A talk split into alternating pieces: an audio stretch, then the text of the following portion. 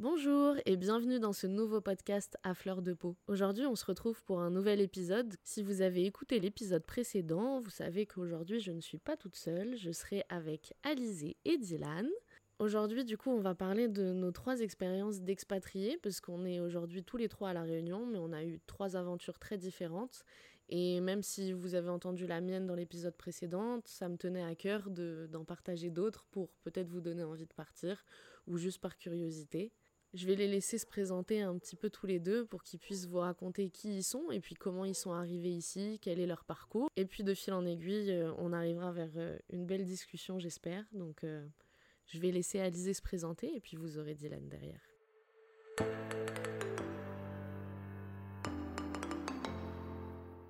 Bonjour, bonjour Noémie, bonjour Dylan. Déjà merci de nous inviter dans ce podcast, vraiment ça me fait super plaisir de pouvoir partager euh, mon expérience de voyage. C'est un peu ce qui me définit depuis les, presque envie de dire, les cinq dernières années, même si je suis presque sédentaire ici. Donc moi, c'est Alizé. Je suis photographe et formatrice. Euh, ça me fait hyper plaisir de faire ce podcast parce que ça me rappelle mes années à Nantes où je faisais de la radio. Donc euh, c'est à la fois stressant et à la fois très plaisant d'être devant ce micro. Et j'ai hâte de répondre à tes premières questions. Je vais m'arrêter là pour la présentation, sinon je vais déjà entamer les, les réponses, je le sens. Je te laisse euh, la parole, Dylan. Ok. Eh bien, euh, hello à fleur de peau. Euh, moi, c'est Dylan, du coup, comme vous l'avez deviné au son grave et suave de ma voix. Je suis le meilleur ami de Noémie, enfin un des meilleurs amis de Noémie. On s'est connus sur Paris pendant nos belles études à l'ECV Paris, pendant nos études de graphisme. Et je suis actuellement l'heureux colocataire d'Alizé, qui s'est présenté juste avant. Euh, pour la petite histoire, je suis arrivé sur l'île il y a maintenant presque 10 mois. On est, ouais, c'est ça, février. Le 6 février. 6 février, exactement. Et puis, euh, qu'est-ce que je faisais avant? Bah, J'ai pas mal voyagé en conditions de vacances avec les parents. Ça, on aura peut-être l'occasion d'en reparler plus tard. Donc, le voyage, moi, c'est la première expérience d'expat pour moi, la Réunion. Donc, euh, sacrée expérience. Et puis, directeur artistique, graphiste, photographe chômeur à mes heures perdues aussi, malheureusement. et, euh, et, voilà, j'espère que cet épisode va vous intéresser, qu'on va dire des choses euh, cool et marrantes, pertinentes, et que ça va vous inspirer pour la suite. En tout cas, merci à vous deux d'être là. Ça me fait hyper plaisir. C'est la première fois euh, que j'ai entre guillemets des invités sur le podcast. Donc c'est tout nouveau pour moi aussi. Euh, on va essayer de faire un truc un peu dynamique et tout. Je sais pas trop à quoi ça va ressembler. Mais euh, bon, bah on va s'amuser. Let's go. Ouais. en tout cas, bah du coup, merci de vous être présenté. Moi, j'avais une première question pour vous. C'est d'où venez-vous? Où est-ce que vous avez grandi? Et quel a été votre chemin jusque-là? Est-ce que vous avez toujours vécu dans votre ville, euh, entre guillemets, d'enfance et vous êtes arrivé sur l'île de la Réunion du jour au lendemain? Ou est-ce que vous avez euh, bah, eu des parcours? Est-ce que vous avez vécu, euh, je sais pas, bah, déjà je sais que vous venez tous les deux de France, mais je sais pas, ouais, de métropole, oui, pardon, ah, parce qu'on est aussi en France. oui. du coup la première, la première vraie question c'est, bah, est-ce que vous êtes parti de votre ville d'enfance pour arriver ici? Ou est-ce que vous avez voyagé euh, en métropole dans d'autres villes? Est-ce que vous avez vécu à l'étranger? Euh, Voilà, en vrai, moi je sais déjà, mais je pense que c'est bien que vous le racontiez. Exactement. Le micro est à vous. Euh, ben moi en fait je viens de Nantes. Oh, je suis née à Lille, hein, mais j'ai grandi à Nantes. Et je pense que dès mes 18 ans, ouais c'est sûr, dès mes 18 ans j'ai bougé à Rennes. Pour mes études, j'ai bougé à Rennes, à Paris, à Montaigu, c'est une petite ville en Vendée. T'as fait quoi comme étude, du coup, ah, pour euh, voyager autant? euh, J'ai fait un BTS audiovisuel. Et en fait, j'ai d'abord commencé par une licence d'infocom à Rennes. Je suis partie un an à Rennes. Et après, j'ai été prise en BTS à Montaigu. C'est pour ça que je suis allée en Vendée. J'ai fait deux ans à Montaigu. Et pour continuer mon parcours, fallait aller à Paris. Donc euh, j'ai fait trois ans, presque quatre à Paris. Et je pense que c'est là, véritablement, que l'idée du voyage est née en moi. Tout d'abord grâce à ma cousine, Marianne Big Up, au passage. Franchement, mon premier voyage, c'était Copenhague. Ma cousine vivait là-bas, elle était expatriée là-bas, justement, à, Copenhague. Et euh, j'ai décidé, euh, à Noël, je me souviens, j'avais demandé à mes parents, à Noël, de m'offrir un billet d'avion. Et euh, à Noël, sous le sapin, dans une boîte à chaussures, ma mère avait fait un avion en papier avec un gros ruban rouge. Et c'était mes billets pour partir à Copenhague. C'est super mignon. Et le, ce qui est trop drôle, ce qui est trop drôle, c'est que je suis allée à Copenhague voir ma cousine et Tom, mon pote qui vit ici à La Réunion depuis 7, depuis 7 ans. Et donc là, j'ai l'impression que toutes les connexions se font, ça me fait trop rire. C'est l'île de La Réunion, ouais, c'est vrai. Donc voilà, c'est Nantes. Et puis mon premier, premier voyage vraiment, où j'ai envie de dire, où j'ai eu besoin d'un visa, véritablement, en dehors de l'Europe, c'était euh, l'Australie. Voilà. Tu es allée en vacances? Ah non, pas du tout. Euh, justement, je suis partie en Australie en, en PVT. Euh, on appelle ça les permis vacances-travail. Le principe, c'est tu as un visa qui te permet de rester un an sur le territoire et tu as le droit de travailler et tu as le droit de rester en tant que vacancier, quoi. Et comment ça s'est passé? Ah, C'est un peu folklore. J'ai que des histoires folklore dans le genre. Pardon, je te coupe, mais t'avais quel âge quand t'es partie du coup en Australie, qui était du coup ta première expatriation? Euh, J'avais, je pense, que je devais avoir 20, 24 ans, 23 ans. J'avais 23 ans. Et euh, ça s'est fait un peu sur un coup de tête. En gros, j'habitais à Paris, je m'amusais trop à Paris, je travaillais à Eurosport, euh, la chaîne de télé, et j'avais un peu voyagé déjà avec Eurosport. J'étais allée faire quelques week-ends à, Stockholm pour aller travailler là-bas, globalement. Et euh, ma pote Elodie me dit euh, qu'elle, elle va partir en Australie, que voilà, elle a pris son visa et qu'elle va partir dans un mois et demi. Et moi, à ce moment-là, dans ma vie, je suis à Paris. Mon coloc, avec qui je m'entends trop bien, va faire ses études euh, en Inde pendant un an. Et du coup, je suis dans une situation où ça s'est fini avec mon mec. Je suis à Paris, mon taf, c'est cool, mais je sens que j'ai envie de changement. Et je dois rendre mon appart parce que bah, du coup, mon coloc s'en va. Et en discutant avec Elodie, je lui dis, mais meuf, en fait, il n'y a rien qui me tient ici. À partir du moment où dans mon esprit, je me suis dit, j'ai envie de partir, trois semaines après, j'étais en, en Australie. C'est trop drôle parce que vous le savez pas encore, mais Dylan aussi, il est parti sur un coup de tête, contrairement à contrairement à moi qui ai mis euh, six mois de préparation à partir. Je trouve ça trop intéressant d'avoir des, des formats de, enfin des formats non, des euh, des situations de gens qui partent super vite. Hein. Parce que moi, c'était vraiment, euh, dans mon esprit, c'était inenvisageable de faire euh, une chose pareille. Du coup, je trouve ça hyper cool de voir qu'en fait, tu peux partir à une vitesse folle, quoi. Eh, mais moi, le pire, c'est que je parlais pas un mot d'anglais. non, mais je suis partie en Australie, je savais pas dire bonjour, je m'appelle Alizé, je travaille à Eurosport. Ah oui, en à fait, ce, à ce point-là. Vraiment, j'avais 23 piges. Ah c'était, euh, c'était, non, mais quand j'y pense, c'était complètement, enfin, pas complètement fou, mais je crois que je me souviens, j'étais au resto avec mon beau-père parce qu'il était de passage à Paris à ce moment-là. Resto avec Elodie, mon beau-père, et, et je lui dis euh, Je crois, Elodie va partir en, Australie, je crois que je vais la suivre. Il m'a dit Oh, ta mère, elle va pas être contente. C'est pas qu'elle va pas être contente, c'est que ma mère, elle a l'expérience. Son frère est parti à 19 ans vivre au Canada, et ça fait 30 ans qu'il vit au Canada. Meuf, c'est hyper drôle parce que quand je suis partie, ma plus grosse angoisse, c'est que c'était ma mère. Non pas parce qu'elle n'était pas contente pour moi, mais parce que son frère est parti vivre au Canada et ça fait des années qu'il est là-bas.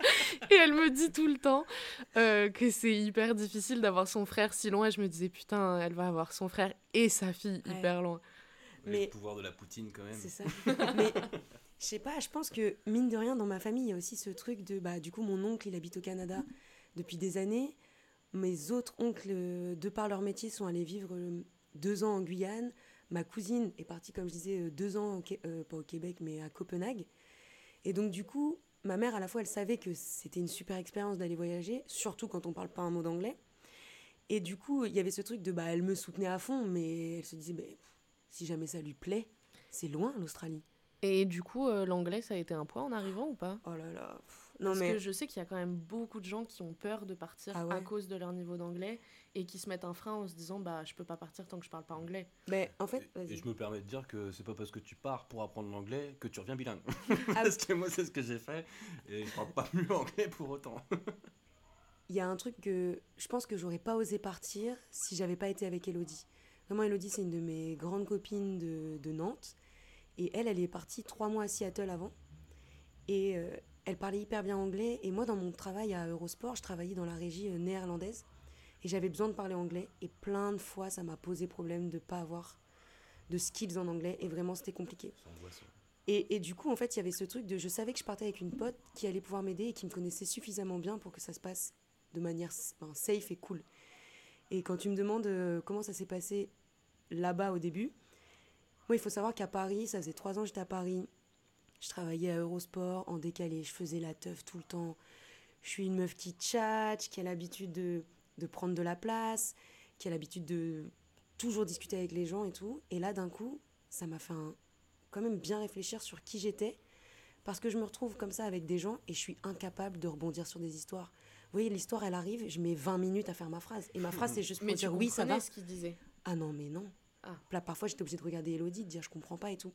Et nous, on s'était mis en tête que l'idée, c'est on essaye de pas parler français entre nous. Donc, je parlais anglais vraiment comme une chèvre. Et c'est marrant parce que du coup, les rôles entre Elodie et moi, moi, j'étais plutôt la fille qui va euh, euh, catcher les gens au début et Elodie qui va les faire rire. Et euh, à, nous deux, on avait toujours une bonne dynamique. Et là-bas, en Australie, ça s'est un peu renversé. Dans le sens, c'est elle qui allait vers les gens. Et c'est parce qu'elle, elle arrivait à catcher les gens que du coup, entre guillemets, les gens arrivaient à rentrer en communication avec moi. Mais ils comprenaient que c'était compliqué pour moi au début, l'anglais.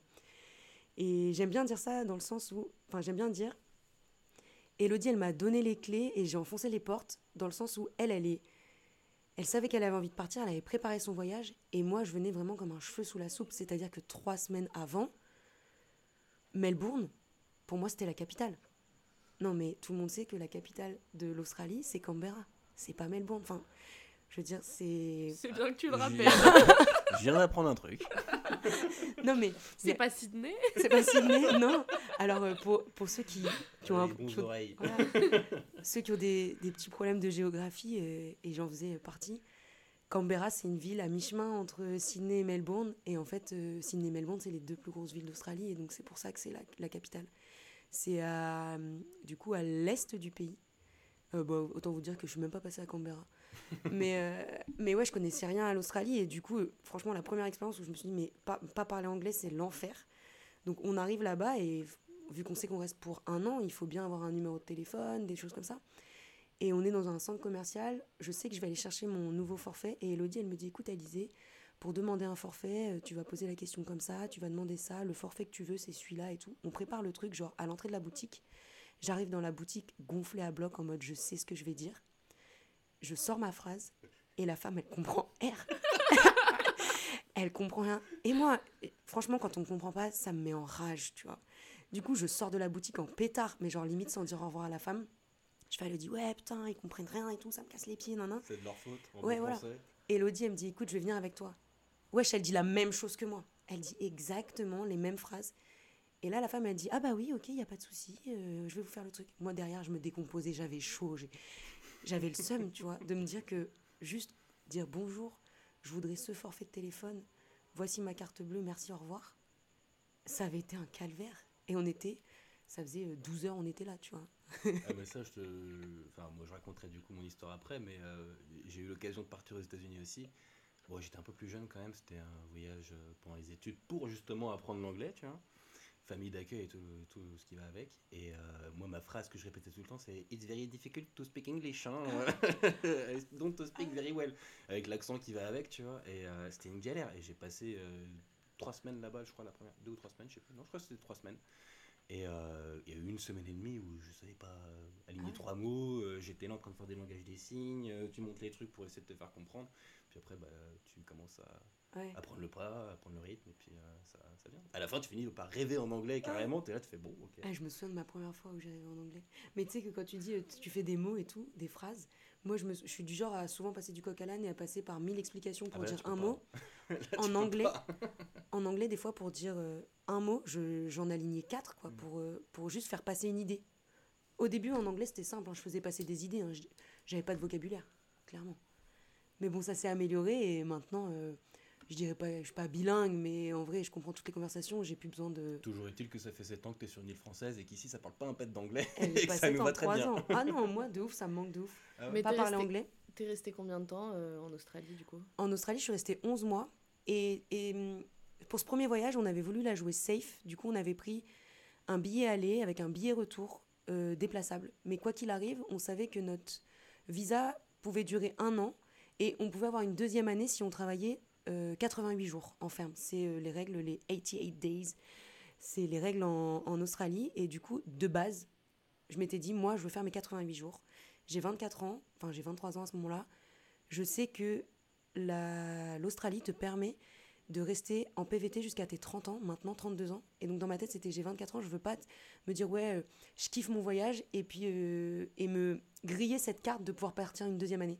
C'est ça qui est cool avec le PVT en Australie, c'est que tu peux faire un an, rentrer chez toi. Si tu as de quoi justifier tes 88 jours, tu peux repartir quand tu veux, un an jusqu'à tes 32 ans, jusqu'à la veille de tes 32 ans. C'est comme la carte 12-25 euh, de la SNCF, vous voyez? Vous pouvez y aller, vous pouvez partir si vous passez la douane la veille de vos 32 ans, c'est good. Et ça, ça fait grave plaisir. Bah je ouais, peux ça- toujours ça partir, hein, j'ai toujours une idée. hein. Dans ma tête, c'est eh, j'ai bientôt 31. Je sais que Tu ne les fais pas du tout. Ça fait plaisir, merci. Je connaissais pas ton âge. Ah oui? Ouais, je savais pas du tout que t'avais cet âge-là. Ah bon? Ouais, Bah, je voilà. pensais vraiment que t'étais plus jeune aussi. mais non, mais pas. Euh, Eh bah, pas, écoutez, le voyage, ça garde, après, ça la- conserve. Vous la voyez pas, on fera une petite photo. euh. Allez faire un bien. tour sur mon compte Instagram. Non, j'allais le arrobase dire. mr.h2orn, Mr. Horn. Ah ouais, parce que je, peux- je me permets de préciser, là, on est, euh, on est à la case, euh, dans le... À la case. Est-ce que tu peux te dire ce que c'est la case? Parce Ah que ouais. je pense que les gens qui écoutent, ils savent pas ce que c'est. C'est notre maison. La case, c'est c'est un peu un slang. euh, c'est En créole, ça veut dire la maison. Et donc, du coup, on est tous les trois euh, à la maison. Et la semaine dernière, on était tous les trois aussi à la maison pour faire un shooting parce que quand trois photographes se rencontrent, bah forcément, Faut qu'il se passe un truc. il faut qu'il se passe un truc, c'est ça. Et on recommence ce week-end en plus. Ouais. Je suis rentrée d'Australie, du coup, euh, en juillet 2017. Ah, tu te rappelles des Et dates ouais, mais moi je suis un- j'ai un problème avec comme ça avec les dates, je me souviens de tout. En fait, il y a aussi ce truc de je suis partie en Australie en trois semaines, mais je travaillais à Eurosport et hum, quand j'ai dit à Eurosport que je partais, et bah en fait à, Euros- à Eurosport ils font le hum, l'Australian Open. L'Australian Open c'est le un gros gros tournoi euh, de tennis qui se passe à Melbourne. Et du coup, là, le chargé de prod me dit Ah, mais attends, euh, nous, on cherche des techniciens pour travailler à Melbourne sur l'Australian Open. Et, hum, et il dit Bah, franchement, si toi, t'es là-bas, ça pourrait être trop cool qu'on te book. Donc, en fait, je suis partie en Australie. Je savais que de début janvier, que les trois premières semaines de janvier, j'allais travailler à Melbourne. Donc, dans ma tête, je suis partie le 7 novembre. Je savais que j'avais trois mois pour bidouiller mon anglais, pour être capable de vivre toute seule trois semaines à Melbourne et parler avec des anglophones euh, pour le taf. T'as eu peur? Ouais. Franchement, quand je suis partie à Melbourne, je, je me disais, ok, donc là, j'ai plus mon filet, j'ai plus Elodie, je suis toute seule. Je vais, euh, je vais retrouver des gens que je connais d'Eurosport, donc j'avais ce côté safe où je savais que j'étais avec, euh, j'étais avec au moins 4-5 personnes que je connaissais de Paris. Et je savais que mon emploi du temps, j'allais faire le job que je faisais à Paris. Donc il y avait ce truc aussi. Et je travaillais déjà en anglais à Paris. Juste, euh, fallait, l'idée c'est fallait que je comprenne euh, à quel moment fallait lancer les tableaux, euh, caméra run, caméra tout, ça c'était bon, je l'avais. Donc globalement, je savais que le taf c'était ok, mais c'était plutôt pour la vie à Melbourne que ça m'inquiétait. Et en fait, ça s'est super bien passé, c'était hyper cool. J'ai fait ces trois semaines à Melbourne, c'était dingue. J'étais partie avec mon skateboard, je commençais à travailler à 14h. Pour la petite histoire avec Elodie, donc on était toutes les deux dans l'avion, et on a rencontré un couple de Français. Le mec avait vécu 10 ans en Australie et il revenait pour faire visiter l'Australie avec sa, femme. Et quand ils nous ont croisés, je sais pas, Elodie a dû fumer une clope avec eux euh, à la sortie de l'aéroport. Et eux, ils nous disent Ah, mais nous, on a des filles euh, qui ont votre âge, on aimerait trop qu'elles tombent sur des gens comme nous euh, en voyage. Écoutez, nous, on va être à quelques kilomètres de là où vous êtes. Si vous voulez, on vous fait rencontrer des locaux. Et si ça vous dit, dans trois jours, on se retrouve à tel endroit. Et du coup, au bout de trois jours, on était déjà avec des aborigènes, des gens, enfin des aborigènes, donc des gens qui étaient issus de la culture aborigène. Et euh, ils nous ont fait euh, voyager, enfin découvrir le haut de l'Australie, euh, tout ce qui est au-dessus de Cairns. Ouais, c'était stylé. Non, mais mec, en gros, au bout de trois Avec jours, Des locaux pour visiter. des locaux, il y a un mec, il- il- comment il s'appelle Léonard. Je crois que c'est Léonard. Et il nous a emmenés, il est venu nous chercher en Cadillac rose, décapotable. Non, mais les pépettes, tu vois. Les deux petites meufs. Elodie, toute, toute l'Australie, je l'appelais Hilary. Elle était là avec sa casquette, son look d'américaine et tout. En plus, elle, elle parlait trop bien anglais. Et on se retrouve là euh, à découvrir, en fait, les deux premières semaines, on a plus ou moins voyagé avec ce couple de Français et leurs amis euh, qui vivaient euh, là-bas en Australie. Et ils nous ont dit Ah, bah écoutez, vous devriez aller à Long Island, c'est une île dans les White Sundays. Les White Sundays, c'est dans des îles, des, une archipel, on va dire, derrière la. Enfin, pas derrière. Long Island, c'est une île dans les archipels de White Sunday. Et les White Sunday, C'est au niveau de la barrière de corail. C'est un lieu magnifique. Je ne sais pas si vous connaissez Yann Arthus Bertrand. C'est un photographe très connu. sûr. Et il y a souvent dans les calendriers, il y a ce cœur, cette île en forme de cœur. Ouais. bah Et bah c'est là-bas. Et en gros, avec Elodie, on débarque là-bas. Et là-bas, on tombe sur euh, un mec très sympa qui, nous, qui, est, notre, qui est français et euh, qui est manager. euh, on fait du LPX. Le LPX, le principe, c'est tu travailles 4 heures. En contrepartie, tu as logement et accès aux activités. Donc nous, on est sur une île. Oui, une île où déjà, il n'y a pas de shop, il y a juste un resort. Une île où tu as les dauphins pas loin, le sable, il est blanc, euh, c'est des paillotes, enfin, genre, c'est trop stylé. Et le gars qui est notre manager, on lui dit ouais bah nous on est on vient d'arriver, on a envie de, de travailler, de travailler en ferme. Donc en fait pour avoir les 88 jours, il faut faire du travail de ferme ou du travail dans des villes remote comme on dit, donc des villes euh, excentrées. Et ce mec nous dit ah bah attendez, euh, nous on a notre euh, copain, mon cousin Axel, il est à, à Brisbane, enfin à côté de Brisbane dans un bled qui s'appelle Laidley et je je fais un petit big up encore à mes copains de Laidley parce que j'ai passé des quatre mois avec eux merveilleux.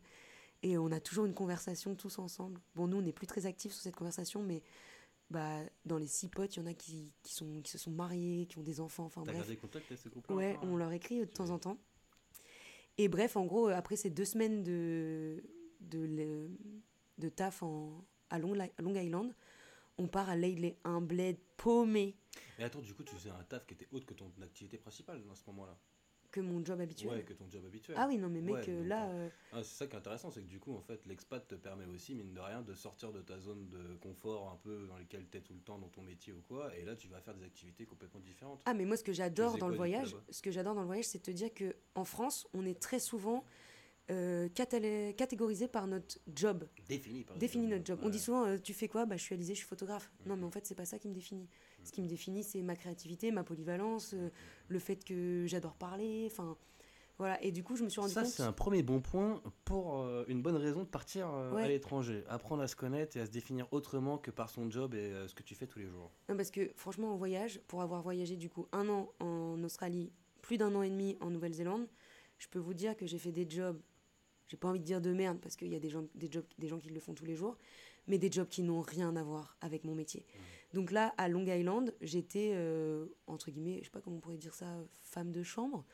On nettoyait les chambres des resorts. On faisait, on faisait euh, en gros euh, la plonge, des choses comme ça. En vrai, ça fait deux semaines que je suis en Australie, je parle pas un mot d'anglais. Qu'est-ce que tu veux que je fasse comme job? Tu vois, il valait mieux que je sois cachée. Déjà, j'ai appris à dire broom, un balai, passer l'aspirateur, vacuum, euh, la vaisselle. Non, mais je savais même pas dire. L'anglais, toujours. Je un savais problème. même pas Mais dire je trouve- fourchette. Je sais pas ce que vous en pensez, mais moi je trouve que c'est presque agréable que de retourner à des métiers entre guillemets primaires. J'aime pas le mot par rapport ouf. à ce que c'est, mais euh, ça te ça t'enlève une charge mentale qui est ouf. énorme à ce moment-là parce que toi tu es déjà euh, loin de tous tes repères et en fait arriver à, à trouver un job où bah juste tu sais que c'est simple et Ouais. qu'à la fin du mois tu as de l'argent pour payer tes ça. Bah Et- ça te ça te retire Et- un gros poids quoi. Et puis il y a le truc de, en fait, mine de rien, euh, bah, faire les chambres, housekeeping comme on dit, et bah c'est un truc que tu, enfin, tu sais comment ça se passe. Donc quand bien même t'as pas compris ce que le gars il t'a dit en anglais, ton manager, Oui, tu dis yes, yes. that's good, et hop, t'es 4 heures tout seul dans ta chambre, t'inquiète, t'as compris, tu sais comment ça doit se passer, tu sais comment c'est un hôtel quand t'arrives. C'est ça. Bon, et bah, puis, globalement, tu fais ce dans un truc que t'aimes pas forcément, Ça tu t'en fous vite, parce que derrière, c'est Ouais. ça, t'es dans mais- un contexte qui est tellement Ouais. exceptionnel que. Et donc, ouais, ouais, vraiment, il y avait ce truc de. pff, C'était pas grave. euh, J'ai fait ouais, que des jobs. Franchement, il y a juste, je savais que j'allais faire mon, mon métier au bout de trois mois. Mais globalement, en Australie, j'ai fait que ce- ces deux mois de. Enfin, ce mois de. En tant que vidéaste. Enfin, pas vidéaste, mais en tant que technicien euh, de régie. Sinon, j'ai fait que, que des jobs. euh, des petits jobs, quoi. J'étais donc housekeeping. J'ai fait. euh, Bah, t'as fait les fermes déjà. Ouais, j'ai fait les fermes. Ça, c'était trop bien. Mais c'est là que j'ai compris que j'avais une passion botanique. J'ai travaillé pendant 4 mois dans une pépinière de fleurs. Alors, par contre, euh, le look, euh, j'avais de la terre tout le temps. Et tu sais, en plus, euh, t'es là, t'es mouillé, il fait chaud. Tu Par te contre, Ah, on est loin de la petite surfeuse de Saint-Leu. hein. Ah ouais, ouais, ouais, non, mais, mais c'était trop cool. J'ai appris plein de trucs sur les fleurs. Je me suis rendu Puis compte t'as que eu de la trop. chance parce que moi j'en connais pas mal des, des gens, enfin pas fais- mal non, big up à Ben. Ouais. Euh, Hein, en l'occurrence. Je- oui, non mais en vrai j'en connais d'autres euh, de, de famille et tout, mais je connais pas mal de gens qui ont fait les fermes en Australie et qui se sont retrouvés dans des contextes à ramasser des oranges Non, mais nous, sous euh, de 35 chance. degrés pendant des heures. La pépinière de fleurs, ça donne un peu plus envie, je pense. Nous, on a eu vraiment beaucoup de chance parce que du coup, il y a eu ces, bah, ce, ce gars-là qu'on a rencontré qui nous a fait prendre contact avec son cousin. Donc, du coup, on s'est retrouvé avec son cousin. On est, on est tombé avec cinq Marseillais qui étaient drôles comme jamais. Franchement, on, a, on s'est cassé le ventre et pour la bouffe et de rire. Et en plus, l'Australie, c'est génial parce que c'est quand même un en général, les premières expatriations de Français, c'est l'Australie. C'est bien et c'est chiant. C'est chiant pourquoi? Parce que, Parce que du coup, c'est le, le cliché. T'es le français et le français en Australie, il est connu pourquoi? Pour le French keeping. Non, pas le French keeping, je raconte n'importe quoi. Le French shopping. Parce que les Français, euh, ils partent du principe qu'ils sont loin de chez eux, euh, c'est cher, autant voler. Et donc, du coup, c'est super chiant parce que tu arrives avec cette étiquette de les Français, c'est des râleurs. Et c'est des voleurs? C'est des voleurs. Ah, je savais pas du tout ça. Et, et on est Non, mais il y a, y a, des trucs comme ça. Et donc, c'est vrai que c'était un peu compliqué, mais ce qui est cool, c'est que dans cette. Euh, nous, en fait, on a, on a bénéficié de ce truc, ils appellent ça des working euh, house. Donc, c'est des genres de auberges de jeunesse où tu peux rester dans l'auberge de jeunesse parce que le manager de l'auberge te trouve un job. Donc, ça facilite les choses. En gros, on, sait, on savait globalement que une fois dans cette auberge, deux, trois, peut-être cinq jours après, on avait un job. Donc du coup, on se retrouvait avec euh, cinq ou six autres de l'auberge de jeunesse à aller travailler ensemble. On partait, mais c'était la colo. On partait, il y avait une meuf qui conduisait le minivan, un truc, un taco, un minivan qui bougeait dans tous les... Enfin, on est tombé en plein plein de fois, bref. Et euh, du coup, on travaillait, on faisait nos 88 jours là-bas, dans cette ferme. Donc moi, j'ai fait vraiment tous mes jours dans cette ferme de fleurs. Avec mes potes, avec Elodie et, et euh, deux, trois, deux, trois filles qui étaient dans cette auberge. Et c'est hyper cool parce qu'en vrai, il y a, moi, y a un côté hyper rassurant. C'est hyper rassurant. Et puis, euh, moi, ce qui me faisait le plus peur euh, en m'expatriant, c'était de rencontrer personne, d'arriver, de pas arriver à faire des contacts, de pas arriver à trouver des potes. Là, tu es dans un environnement où, en fait, tout est amené à ce que tu te fasses des potes, à ce que vous bossiez ensemble, à ce que vous viviez ensemble. Mais c'était trop bien. Donc, comme première expérience, je trouve que c'est une, une destination ça, ça hyper. changer en tant que Français avec l'administration, tout ce truc-là. Euh, apparemment, ah, là-bas, c'est une simplicité sans nom. Bah, c'est une euh, simplicité sans nom quand tu parles anglais. Oui, rappelons-le. toujours, l'anglais. Ouais. Apprenez à l'anglais euh, l'école, les enfants. Mais moi, franchement, j'ai donné envie à mes. À mes... pas peur de parler. moi, j'ai donné envie à mes frères et sœurs de parler anglais. Genre, ma mère, enfin, ma petite sœur, à partir du moment où je suis partie en Australie, ça a donné envie à ma petite sœur qui a aujourd'hui, donc moi j'en ai 31, aujourd'hui ma petite sœur elle a 13 ans ou 14 ans, euh, ma jumelle s'est mise à apprendre l'anglais, ma mère s'est mise à apprendre l'anglais. Et en fait, dans la famille, tout le monde a compris que l'anglais, c'était une clé pour voyager et qu'en fait, ça pouvait t'éviter des déboires. De ouf. Et euh, je pense que on s'était pas rendu compte dans ma famille que c'était aussi important de parler anglais. Peut-être parce que, comme je disais, mon oncle est parti au Canada et au Canada, bah, on parle, parle québécois. Oui, le québécois, dans, le, dans, une partie du, du Canada. Ouais, voilà, mais dans une grande partie du Canada, mais il y a ce truc de. Voilà, il y a aussi la barrière de la langue qui est tu peux être au Canada et choisir de parler, continuer à parler, euh, d'être francophone. Bah moi, c'est pour ça que je voulais partir au Canada à la base. Bon, je suis pas allée dans un endroit anglophone pour autant, hein, mais, mais euh, c'était un, un, point clé. J'avais trop peur de mon anglais et je me suis dit, il y a quand même des destinations où tu peux te permettre. Mais euh, au final, bah, tu vois, en t'entendant, je me dis, bah, peut-être que si j'avais choisi une expatriation plus tôt, euh, avant celle-là, je serais peut-être allée dans un endroit anglophone pour commencer, parce que finalement, je connais personne qui soit rentré traumatisé du fait de ne pas savoir parler anglais. Ça fait mal au début, mais au final, euh, c'est une clé énorme pour tout le reste de ta vie. Donc, euh. Mais même, franchement, c'est un délire, même sur les notices. Les notices, on est toujours là à chercher le petit encart avec où c'est marqué en français. Mm. Alors qu'en fait, les notices, elles sont beaucoup mieux détaillées en anglais. Et puis, moi, j'aimais pas forcément le, les sous-titres. Je pense parce que regarder des films sous-titrés et tout, pour moi c'était une galère. Je préférais regarder ça en version française parce que j'avais du mal à être concentrée et l'image et le truc. Et à partir du moment où je suis partie en Australie, être, enfin, regarder des films en version française, ça m'a paru une aberration. Ah ouais, mais je me suis dit, mais pareil, en fait, c'est tellement simple de, parler, de les regarder en VO. Ouais, mais, mais je comprends aussi les gens qui n'y arrivent pas parce que, euh, bah, parce que comme tu dis, c'est. non, mais c'est un délire, forcez-vous. Oui, mais, mais je pense que je suis d'accord, mais moi, tu vois, je, je, me suis forcée pendant des années sans en avoir vraiment envie. Je pense qu'il faut aussi attendre le Ou coche. Sans voir le résultat. Ouais. Peut-être ça sans voir le résultat, mais, mais parce que euh, c'était pas le moment. Et euh, je pense qu'il faut aussi respecter son moment et se dire bon, bah là, je trouve une vraie raison. Moi, je, je sais que euh, avant de partir, comme je savais pas où j'allais partir, je me suis dit bon, bah apprends l'anglais, ça te permettra de quitter la France. Mais j'avais un vrai objectif parce que toutes les années avant où j'ai essayé d'apprendre l'anglais, mais que j'avais pas d'objectif concret où je me disais ça va me permettre de faire ça ou euh, je vais me retrouver dans la merde sinon, bah euh, tu sais, tu penses un matin et puis c'est comme le sport, tu vois. Il y a un moment où, genre, tant que t'as pas un objectif, bah tu t'y mets une fois et puis t'arrêtes et puis. Mais c'est clairement ça parce que moi, l'anglais, quand je vous dis c'était traumatisant, je me souviens en sixième, ma prof Mademoiselle Desba, on précisait, Mademoiselle Desba, mais elle avait déjà au moins. Elle avait au moins déjà 60 ans. Je me souviens que elle, elle nous mettait des petits stickers pour nous dire quand c'était bien, mais moi j'ai jamais eu de stickers quand j'étais au collège. Et c'était, mais l'anglais c'était vraiment un traumatisme. Mais et puis en France, on est hyper dur là-dessus. Moi, toute ma famille, tous mes profs, tout le monde m'a dit que j'étais nulle en anglais, mais pendant des années, et ça m'a complètement traumatisée. Là, en trois mois, j'ai appris. Hein.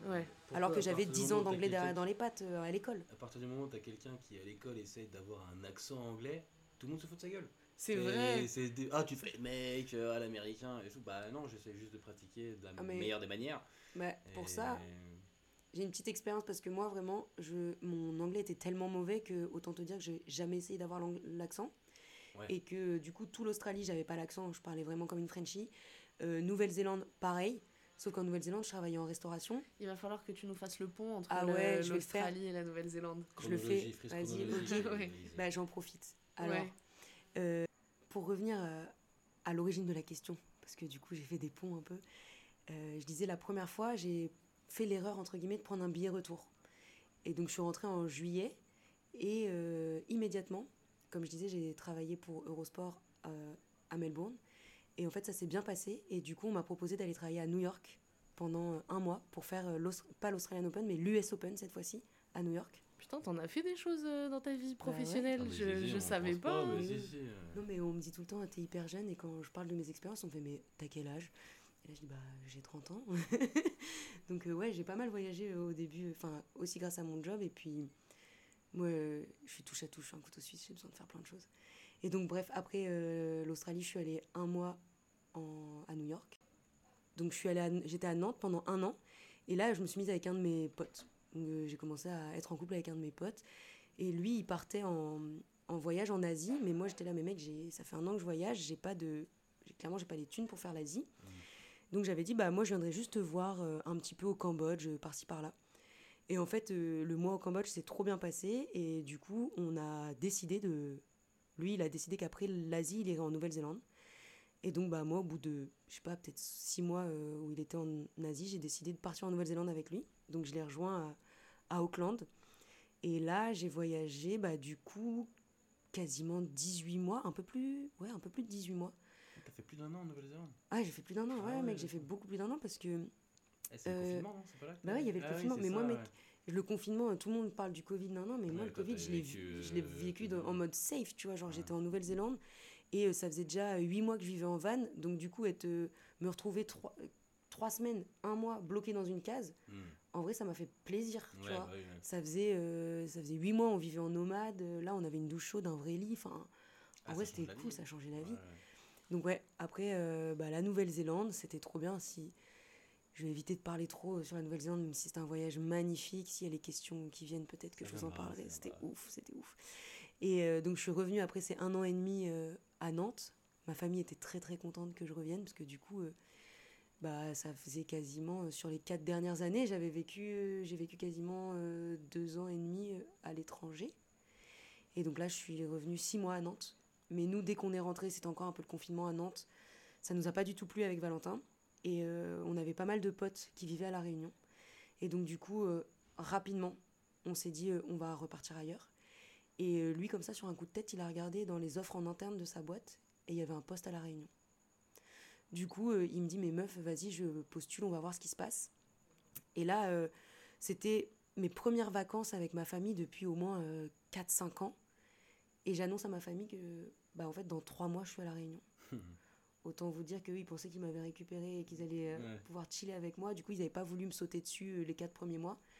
Et je leur annonce que bah, dans 2 mois et demi, je suis barrée et que je pars pour 3 mois, pour 3 ans.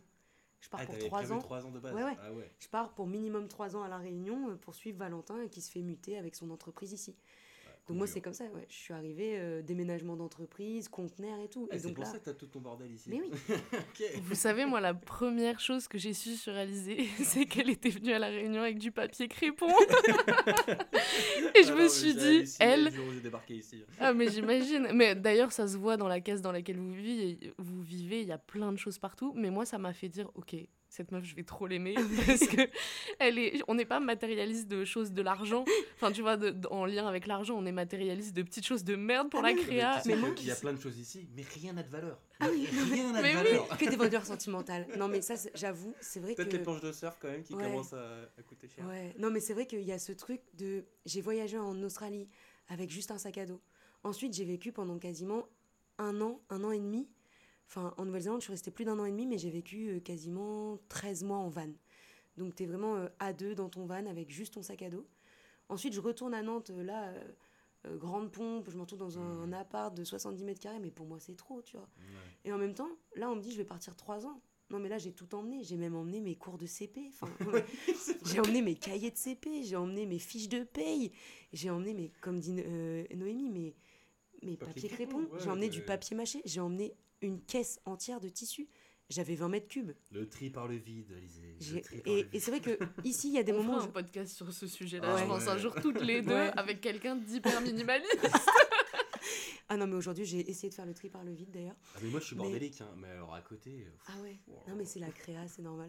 Et, et, euh, et du coup, voilà, je suis arrivée à, à La Réunion euh, pour m'installer. Je suis venue avec, euh, bah, du coup, mon mec de l'époque, mon chat, et, euh, et, et toute ma life dans un conteneur. Et puis, euh, bah voilà, maintenant, ça fait un peu plus de deux ans et demi que je suis ici.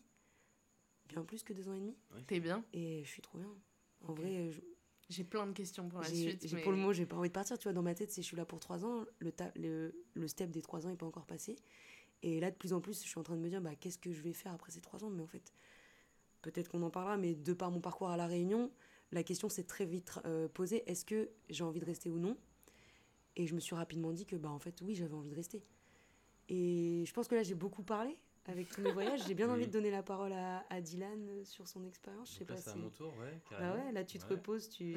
Attends, je tu me rigoles à un ce que peu je là, dis et- euh, C'est à ton tour, hein. Non, sinon, mais ouais. euh, donc, euh, petit retour dans le temps. euh, Est-ce que tu veux que je t'introduise pour euh, savoir comment on s'est rencontrés Introduis-moi. Ah, c'est Ah, comment on s'est c'est rencontrés bizarre. Ouais, parce que du coup, finalement, c'était un peu ton début de la réunion dans un sens. Ah, bah c'était Bah, c'est complètement carrément- le début. Moi, je- Ouais. on s'est rencontrés, ça faisait trois semaines à moi que je venais d'arriver. Et Même pas, ouais. pour la petite histoire, en gros, moi, j'étais euh, pendant deux ans à euh, chargée de production et vidéaste dans une agence de, de marketing et de com. Et en gros, euh, j'ai quitté cette agence parce que j'avais peur que le nouveau DA soit pas très sympa. et le nouveau DA, c'est Dylan, c'est mon coloc. On, a, on a travaillé un jour ensemble, le, le jour où moi je suis partie de l'agence. Et t'étais deg ou pas dès le premier jour? Quand je l'ai vu arriver, je me suis dit, il a l'air cool, il, est débarqué, il a débarqué avec sa chemise noire un peu, un peu large, j'ai quasiment la même, ses petits tatouages, nan, nan. Je me suis dit, putain, ce gars, il a l'air sympa.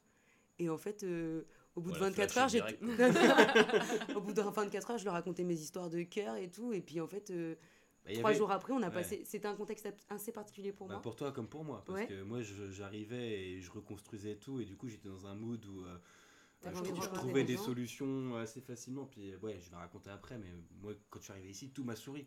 Et donc du coup, euh, Comme je- moi en Australie, finalement. bah ouais. Et, et donc du coup, quand euh, j'arrive moi dans ce contexte euh, assez positif et que je tombe sur une nana archi cool, mignonne et tout ce que tu veux comme toi, avec qui je m'entends super bien et qui elle a plein de problèmes qui sont résolvables, c'est les problèmes de la vie que t'avais, tu vois. Puis je connaissais déjà pas mal de monde, ça faisait déjà deux ans Ouais, de ouf. Et donc du coup, bah, euh, toi, t'étais euh, galère de, t'avais le logement, t'avais le changement de travail, t'avais peut-être une histoire de cœur à ce moment-là aussi. Ah ouais, moi j'ai fait un reset. Au Voilà, bout de deux ans, j'ai fait un t'étais- reset. Et en fait, euh, moi, euh, je, je venais justement parce que le reset, j'étais en train de le faire et je l'avais entamé depuis un mois, un mois et demi.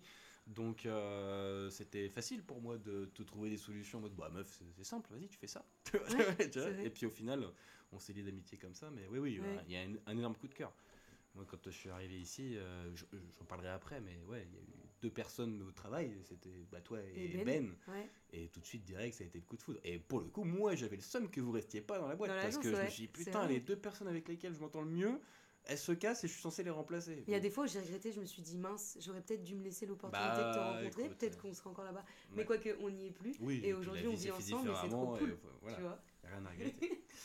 Et du coup, toi, Dylan, Ouais. euh, t'as grandi où? J'ai grandi où? Parce qu'il faut reprendre Bah du ouais. bien du début. Ouais, ouais, carrément. Alors, euh, donc moi, j'ai grandi dans le 77, euh, Lagny-sur-Marne, à côté de Disney. J'aime dire que je suis le voisin de Mickey. Euh, j'ai grandi là-bas de mes 0 jusqu'à mes 20 ans.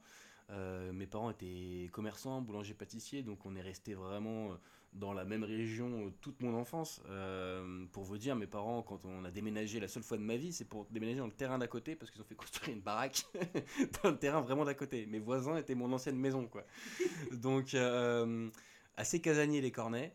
Mais euh, en parallèle de ça, mes parents bossant beaucoup, ils avaient quand même à cœur de nous faire vivre des belles expériences. Ils avaient les moyens surtout de pouvoir nous faire voyager, euh, ma soeur et moi. Donc, euh, j'ai pas vécu de vie d'expat euh, assez tôt, comme toi, Alizé. Par contre, euh, j'ai eu l'occasion d'aller dans, dans moult pays, moult destinations euh, en contexte de vacances. Donc, bah, j'ai pu faire la Guadeloupe, j'ai fait la Grèce, j'ai fait euh, l'Égypte, euh, j'ai fait la Corse, j'ai fait la Tunisie. Je savais pas tout ça? Ben, c'est des vacances quand t'es gamin en fait, donc c'est dans des hôtels ou dans des clubs vacances, donc tu visites, tu vois, mais t'es pas dans, plongé dans la culture. Donc euh, c'était des voyages évidemment extraordinaires, j'en ai que des bons souvenirs. Puis c'était des moments de famille pour moi, tu vois. Donc c'était cool. Mais euh, mes premières expériences de vrai voyage, je crois que ça s'est passé quand j'étais au lycée. C'est le souvenir que j'en ai le plus en tout cas, euh, puisque j'ai eu l'occasion d'aller au Togo et euh, en Pologne euh, la même. Bah, en fait, le Togo, pour la histoire, en gros, euh, donc j'étais. euh, ouais, une question Une question, Nono? Non, je voulais juste dire que c'était le premier, la première discussion qu'on ait eue quand on, on Ouais, s'est a rencontrés. Parce que moi, à lien, l'époque, je sortais avec un Togolais. Et quand tu m'as dit, ah, je suis allée au Togo, il y a. Bah, du coup, c'était. quel- C'était peut-être deux ou euh, trois ans avant. Ouais, c'est ça. Ça a été notre premier, euh, nos premières discussions. Hmm, exact. Ça m'a fait un petit flash mental. Ouais, de ouf. Bah, Voilà. 10 ans d'amitié, forcément, on en a des choses. hein. Euh, non, bah du coup, le, le Togo, ça s'est fait euh, donc au lycée. J'avais un prof d'histoire, Monsieur Belmonté, si on drop les names encore. Euh, pour le coup, lui, c'était mon gourou, vraiment. Jean-Christophe Belmonté, c'était le prof d'histoire hyper passionnant qui te raconte l'histoire comme il la vit, euh, à côté qui savait se faire euh, respecter, tu vois, qui, avait- était un peu nerveux. Et en fait, euh, il, extériorisait sa nervosité par la musique mandingue, parce que c'était un grand passionné de l'Afrique noire, et il avait passé 8 ans de sa vie à remonter le Niger, et à se faire former par des djembé Fola ou quoi, alors que c'est un Français comme toi et moi, tu vois, mais il s'est marié avec euh, une Africaine, je ne saurais pas te dire de quel pays elle est, mais en tout cas, quelqu'un d'originaire de là-bas. Et euh, il avait pour projet de d'intégrer cette culture-là et la musique mandingue au, sein du lycée. Donc il a mis en place des cours de percussion tous les vendredis soirs. Et moi, dans mon esprit de musicos, qui grattait un peu de guitare de temps en temps avec les tablatures, euh, je me suis dit, bah tiens, euh, percussion euh, africaine, ça peut être grave cool. J'entendais des fois les cours au loin, dans les couloirs et tout, ça m'a attiré. Donc comme c'était mon prof d'histoire, j'en ai discuté avec lui. Et puis comme je dis, grande admiration pour cet homme-là à l'époque, donc euh, bah, direct j'ai fait vas-y, je viens, je vais faire les cours. Et puis euh, on avait un bon groupe, on a fait ça pendant un an, un an et demi, et lui avait la volonté euh, en plus de nous dire euh, les gars, ça serait trop bien qu'on puisse, je puisse vous emmener là-bas au moins une fois dans, votre vie parce que c'est une expérience humaine incroyable et puis c'est un voyage, voilà, tu t'en rappelles quoi. Resté combien de temps là-bas? On a fait 10 jours. Ah on n'est pas resté voyage- non, mais pour un immense, voyage de mais pour un voyage de lycée, ouais. Et vous avez rencontré des jeunes de- du même Ah bah, âge là-bas a, on les a rencontrés, on a fait bien. cours avec eux, on leur a expliqué nos vies. Et puis on a fait un cours de. Enfin, pas un cours, un concert de percussion mandingue devant une école. Donc, euh, moi, j'avais jamais aucune notion de, de ces voyages-là dans ce contexte-là, tu vois, vraiment d'être dans la culture. Et euh, à faire du djembé, euh, faire notre représentation devant 300-400 élèves euh, de tout âge, tu vois. Et tout le monde si, était. si je peux me permettre, t'avais dû entendre des concerts bien meilleurs. Ah bah, que é- é- évidemment, évidemment, ça ressemble à rien. Mais, mais alors je dis ça, en Ce vrai, non. de la fête de la musique. Ça devait, ressembler, ça devait ressembler à un truc vraiment cool et surtout qu'il y avait un vrai groupe à côté qui jouait, donc le concert était pas 100% pourri, tu vois. On, on, on devait être la première partie, tu vois, clairement. Mais, euh, mais super expérience. Donc ouais, le Togo, euh, que j'ai partagé avec une euh, très bonne amie Céline et tout ça, donc qui était trop cool. On, avait une autre euh, relation avec les profs aussi, parce que du coup ça créait un truc, donc euh, c'était vraiment très chouette. Euh, évidemment, tu vois bah, une autre vie, un autre monde. Donc, bah, toi, dans ta vie de petit Européen, français, dans ton école privée, je peux te dire que tu débarques dans certains quartiers, certains endroits, tu vois des trucs, tu fais Ok, la vie n'est pas simple pour tout le monde, mais ça ne les empêche pas d'être plus heureux que nous. Donc, tu sais qu'à un moment donné, c'est peut-être nous qui avons un problème. Mais euh, super expérience, vraiment. Bah, je me rappellerai toute ma vie et tu vois, j'en reparle. euh, Ouais. Mais moi, je me permets juste À chaque fois que Dylan dit ouais, c'est parce que je m'approche du micro.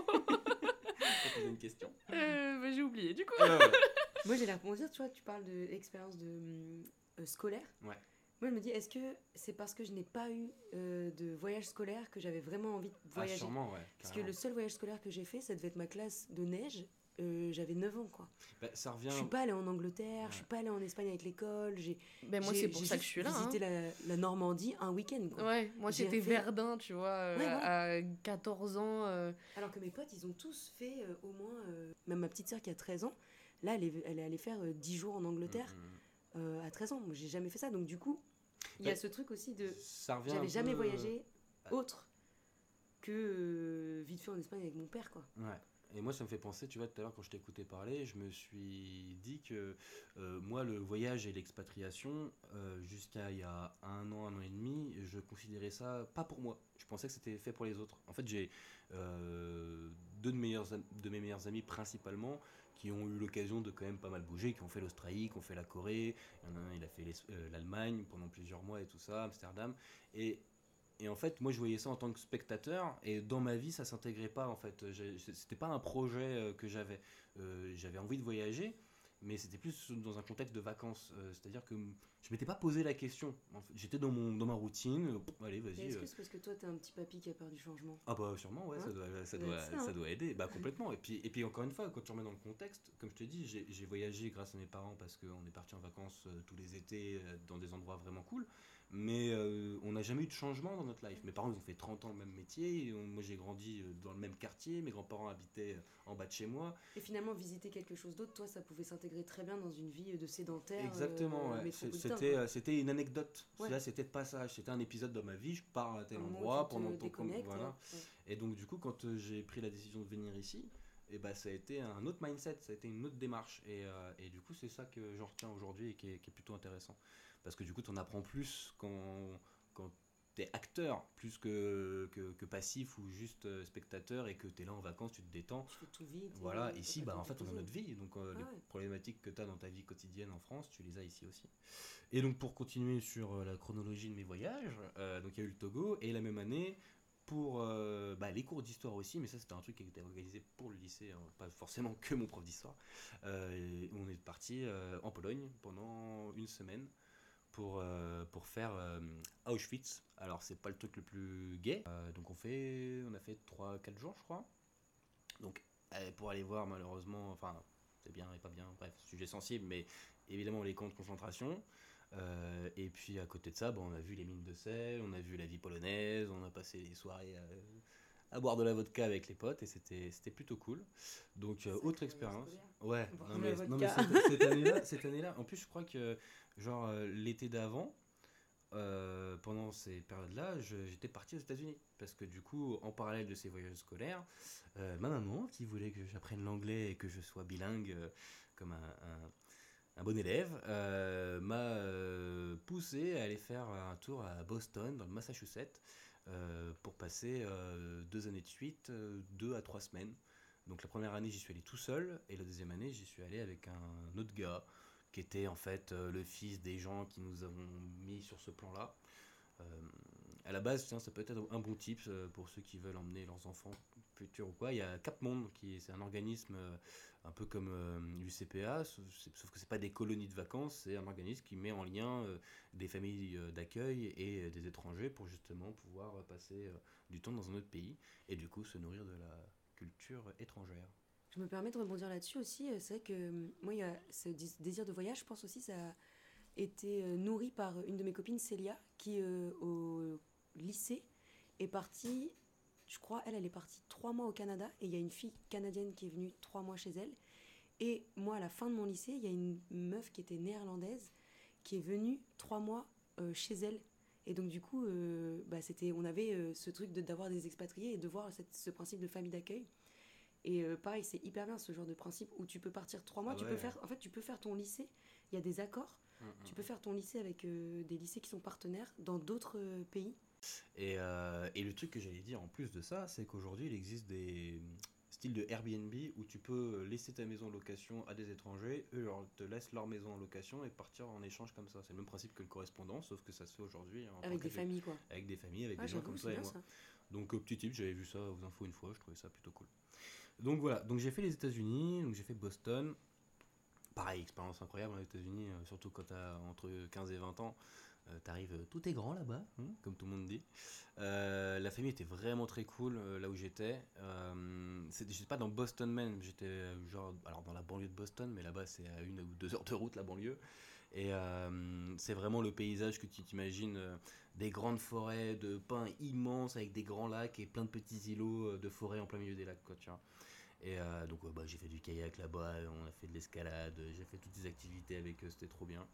Et, euh, et voilà. Et pour revenir sur le principe de la langue, tu vois, j'ai appris à parler du coup anglais là-bas. Ça m'a décoincé, mais moi je fais partie de ces gens qui, dès qu'ils se retrouvent entre français et qui doivent parler anglais, ils galèrent parce qu'il y a un, un blocage, tu vois. Ah, Mais ça, c'est ça s'apprend. euh, Et à partir du moment où tu as passé le Ouais, pas, c'est tellement J'en- bien. J'en doute Le truc, c'est que même quand tu parles entre toi et l'autre, il faut que tu parles en anglais, comme ça tout le monde peut Mais suivre. moi, Et ça, c'est ma phobie. Parler anglais ça, avec un mec qui parle français, mec, viens, on parle français, parce Non, que je suis pas à l'aise. Mais oui, il faut se forcer, je sais. À partir du moment où tu passes ce step, c'est une dinguerie Ouais. comment tu progresses hyper. Prochain podcast, tout en anglais. Oula, ouais, ça sera sans moi. Ok. Mais bref, donc, So, du coup, voilà. Donc, euh, les États-Unis, le Togo, la Pologne, qui ont quand même été trois destinations. Je réfléchis s'il n'y en a pas d'autres. Bon, après, j'ai fait l'Angleterre plus d'une fois. En étant à Paris, euh, créatif, il y a eu Amsterdam. euh, Re, c'est la Noémie du futur. J'espère que le début de cet épisode vous a plu. En fait, l'épisode est vraiment très long, donc on l'a scindé en deux. Mais j'espère que les histoires d'Alizé et de Dylan vous ont emporté. Et il en reste vraiment beaucoup, beaucoup de rires, beaucoup d'aventures. Donc euh, à très vite pour la suite.